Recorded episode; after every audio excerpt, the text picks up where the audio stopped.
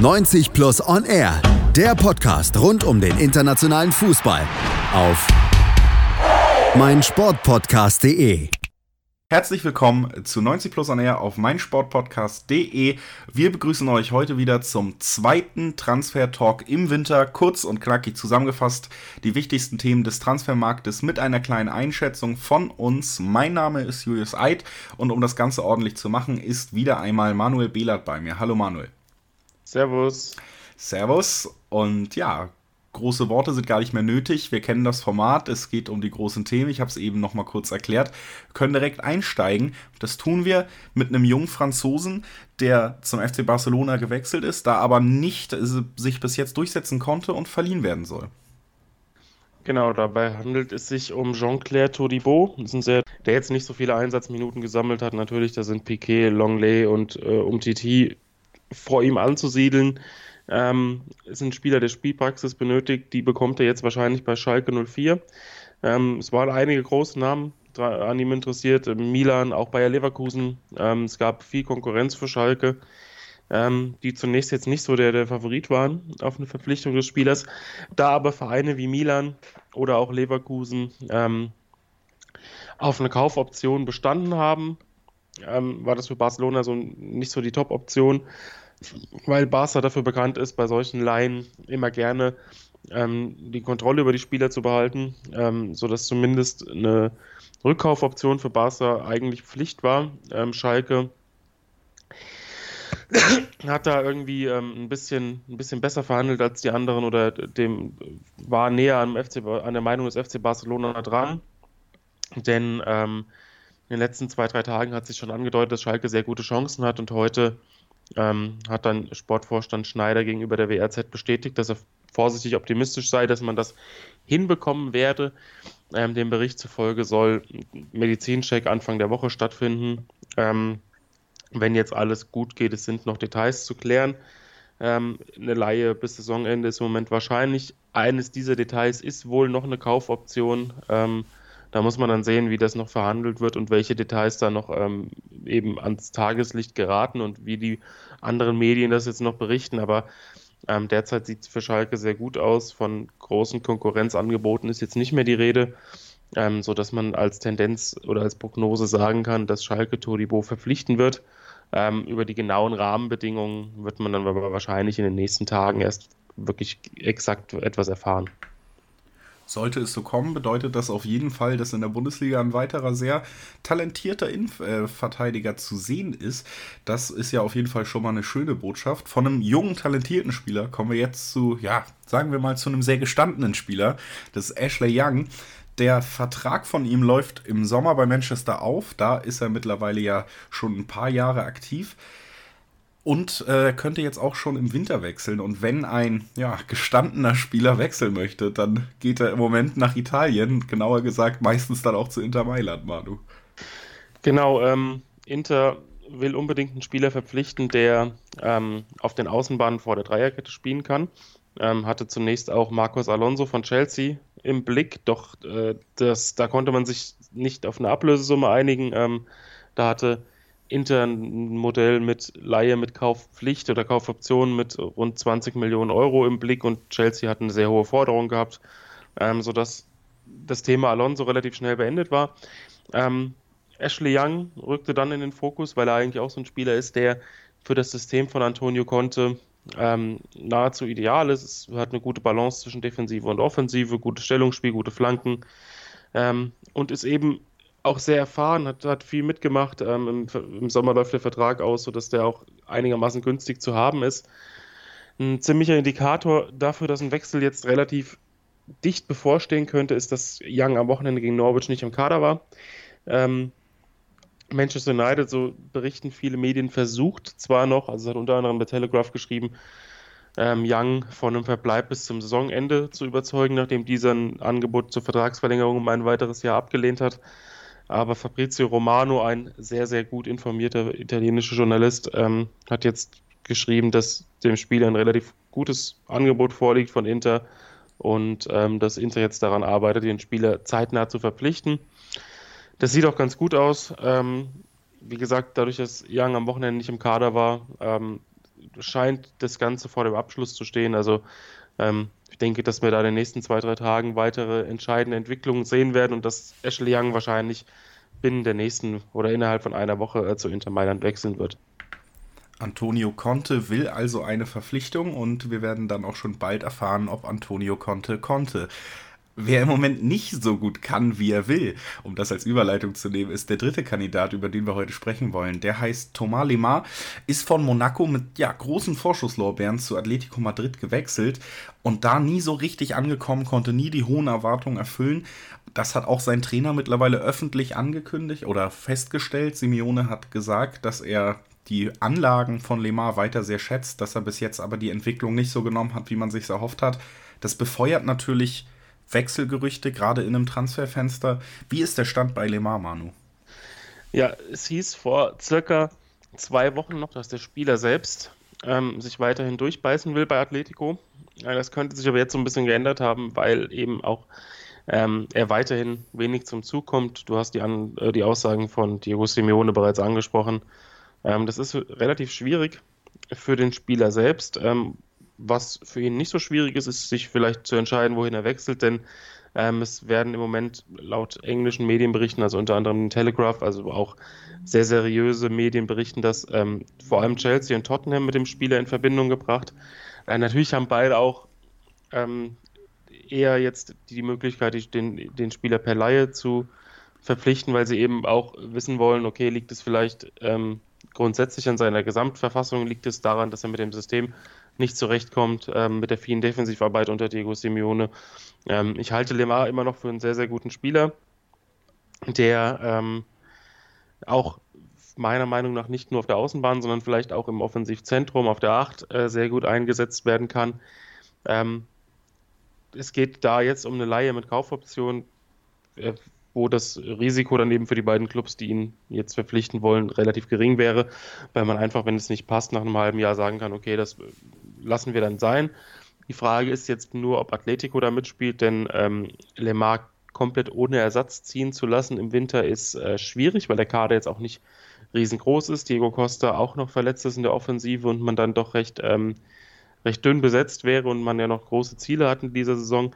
Ähm, so viel Geld zum Ausgeben hat man jetzt auch nicht. Ähm, Edinson Cavani wollte man im Winter verpflichten, das wird jetzt wahrscheinlich erst im Sommer was, ähm, sodass das für Atletico eine schwierige Sache ist, ihn jetzt auf ähm, Leihbasis gehen zu lassen, ohne einen Plan in der Hinterhand zu haben. Ähm, daher ist die Tendenz im Moment wirklich offen. Ähm, es kann durchaus sein, dass, dass man sich da auf einen Deal einigt mit einer hohen Leihgebühr, sodass man irgendwie noch ähm, ja, selbst was machen könnte. Aber es kann auch genauso gut sein, dass Lemar bis zum Sommer bei Atletico bleibt und dann die Karten neu gemischt werden mit vielleicht auch dem einen oder anderen neuen Interessenten. Also Lemar vielleicht auch noch bis Sommer bei seinem jetzigen Verein. Ziemlich sicher bei seinem jetzigen Verein. Bis zum Sommer bleibt Lukas Klostermann, der spielt für Leipzig, wird aber immer wieder mit anderen Vereinen in Verbindung gebracht und in letzter Zeit vor allen Dingen sehr intensiv mit dem BVB. Genau, ähm, RB Leipzig möchte den Vertrag mit Klostermann logischerweise verlängern. Ähm, ist ein wichtiger Spieler, der auch sowohl in der Viererkette als auch vor der Dreierkette spielen kann auf der rechten Seite. Ähm, aber es gibt jetzt nicht so die riesengroßen Fortschritte, was die Vertragsverlängerung angeht. Das bedeutet, ähm, dass der Spieler und sein Berater sich natürlich ähm, auf dem Markt positionieren und entsprechende Optionen äh, sich anhören. Ähm, zuletzt galt Bayern als interessiert, ähm, die ja definitiv auch einen Rechtsverteidiger suchen. Ähm, da geht es jetzt im Winter primär um eine Laie und im Sommer eventuell um einen Kauf. Ähm, das Interesse sei aber angeblich ein bisschen abgekühlt, weil man auch andere Kandidaten im Blick hat. Und Borussia Dortmund ist natürlich ebenso naheliegend, ähm, mit einem solchen Spieler in Verbindung zu bringen. Den Piszczeks Vertrag ähm, läuft auch nicht mehr allzu lange. Er wird jetzt auch nicht mehr noch vier, fünf Jahre für Dortmund spielen. Ähm, zudem, das Hakimi-Thema ist ja auch sehr interessant. Ähm, er wird erstmal planmäßig zu Real Madrid zurückkehren im Sommer und äh, Dortmund ist natürlich interessiert, ihn weiter zu verpflichten, muss sich aber auch um Alternativen bemühen. Und da ist Klostermann natürlich eine naheliegende Option. Die Bild hat geschrieben, dass Dortmund sich jetzt sehr intensiv damit beschäftigt, ähm, ihn zu verpflichten. Das wird dann aber auch in Sachen Ablöse jetzt keine allzu leichte Geschichte, äh, weil Leipzig jetzt auch kein Club ist, der Spieler unbedingt günstig verkaufen muss. Ähm, Dortmund wurde ja auch jetzt zuletzt ähm, in englischen Medien mit Max Irons von Norwich City in Verbindung gebracht, das auch ein sehr interessanter Rechtsverteidiger ist.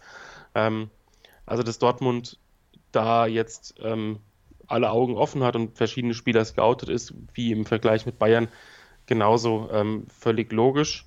Ich halte das Gerücht auch für ähm, glaubwürdig. Ich denke, dass Dortmund sich definitiv mit der Option Klostermann beschäftigt. Ähm, aber viel mehr ist da, glaube ich, noch nicht. Also sie, sie haben ihn im Visier, aber ich denke, Plan A ist Hakimi und solange es da keine Signale gibt, wird man auch ähm, bei Klostermann jetzt nichts, nichts Neues hören. Also die Tendenz, Tendenz ist eigentlich, dass das erste März, April ein richtig heißes Thema werden wird. Dennoch haben wir mal drüber gesprochen, weil es eben gerade auch, auch mit der Verbindung eben mit den beiden größten deutschen Vereinen durchaus ein Thema ist, was durch die Gazetten geistert, wie mein Großvater sagen würde. Ähm, und jetzt kommen wir zum Thema 5 unseres Podcasts. Das ist Christian Eriksen. Der spielt immer noch bei Tottenham. Auch dessen Vertrag läuft im Sommer aus. Da ist es nicht so unüblich, dass man versucht, den Spieler bei der letzten Chance, nämlich jetzt im Wintertransferfenster, noch zu Geld zu machen. Andererseits hat Tottenham eine sehr angespannte Situation, gerade im Mittelfeldbereich. Und Christian Eriksen ist nicht unbedingt ein schlechter Fußballer. Ähm, die Frage ist also im Endeffekt, wann wird er wechseln? Jetzt noch im Winter oder im Sommer?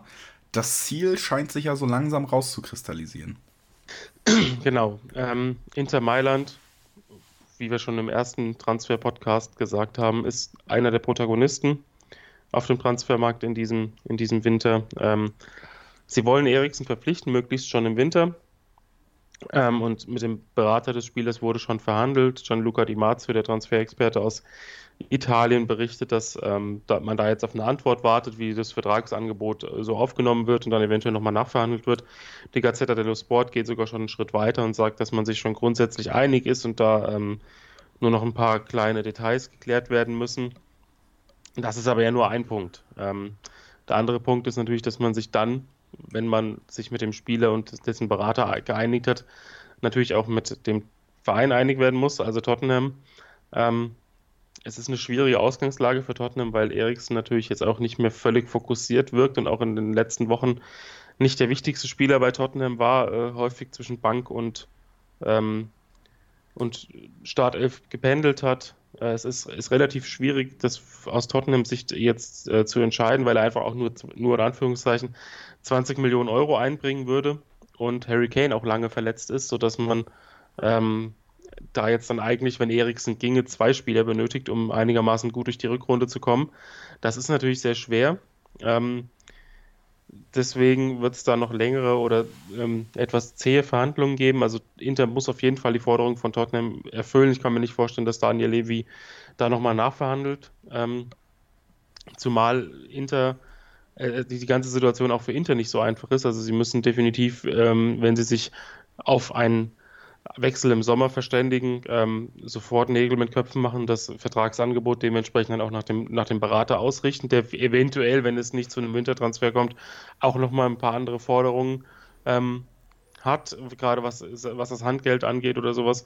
Also das ist eine sehr knifflige Situation im Moment. Inter hat sehr, sehr gute Chancen auf Eriksen und ich würde auch mich so weit aus dem Fenster lehnen und sagen, dass er zu Inter Mailand wechselt. Die Frage ist nur wann. Ähm, und weil da beide Vereine ein bisschen abwägen müssen, ähm, kann sich das noch ein paar Tage, vielleicht sogar zwei, drei Wochen hinziehen.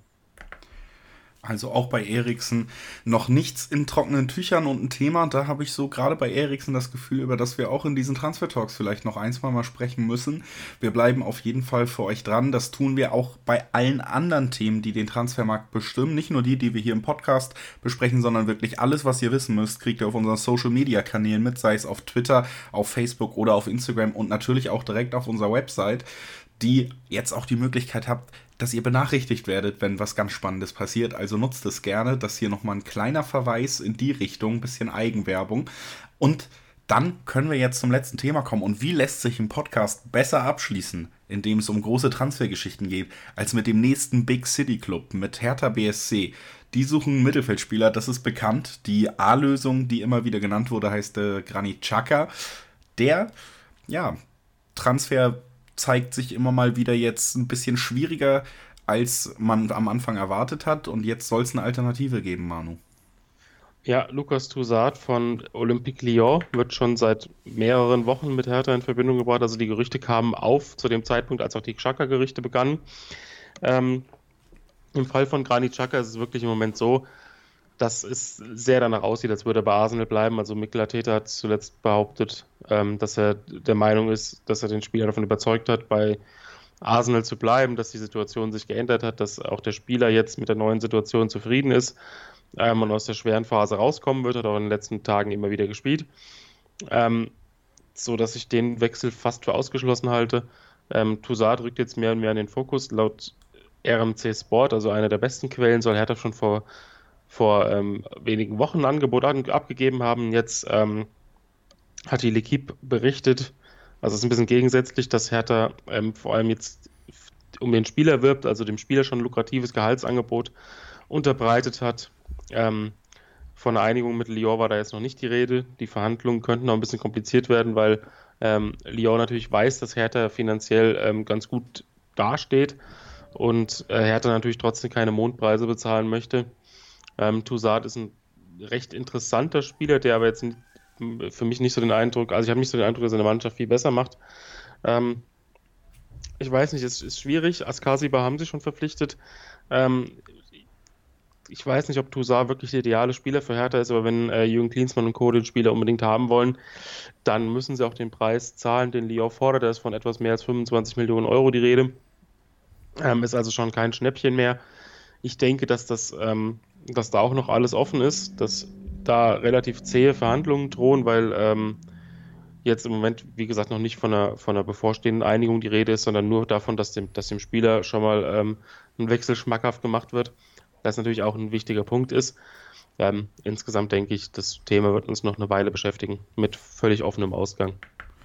Also auch beim Big City Club aus Berlin bleibt es spannend und äh, wir haben es in diesem Podcast wieder gemerkt, viele spannende Themen, die wir heute angesprochen haben, die noch nicht abgeschlossen sind. Dazu kommt natürlich täglich auch neuer Stoff, den wir hier verarbeiten können und deswegen wird es auch zeitnah die nächste Folge geben, den Transfer Talk 3.0 im Winter. Das war jetzt 2.0. Auch eine sehr schöne Ausgabe. Sechs Themen haben wir euch näher gebracht. Ich hoffe, euch hat es gefallen. Ich bedanke mich natürlich wieder bei Manuel Behlert. Danke, Manu. Gerne. Und ja, verbleibe dann mit lieben Grüßen an alle Hörer. Hoffentlich bis bald. Bleibt uns gewogen. 90 Plus On Air, der Podcast rund um den internationalen Fußball auf meinsportpodcast.de. Hören, was andere denken auf meinsportpodcast.de. BV Beben. Der wöchentliche Podcast zu Borussia Dortmund mit Julius Eid und Christoph Albers. Voller echter Liebe auf meinsportpodcast.de. Schatz, ich bin neu verliebt. Was? Da drüben. Das ist er. Aber das ist ein Auto. Ja, eben. Mit ihm habe ich alles richtig gemacht. Wunschauto einfach kaufen, verkaufen oder leasen. Bei Autoscout24. Alles richtig gemacht.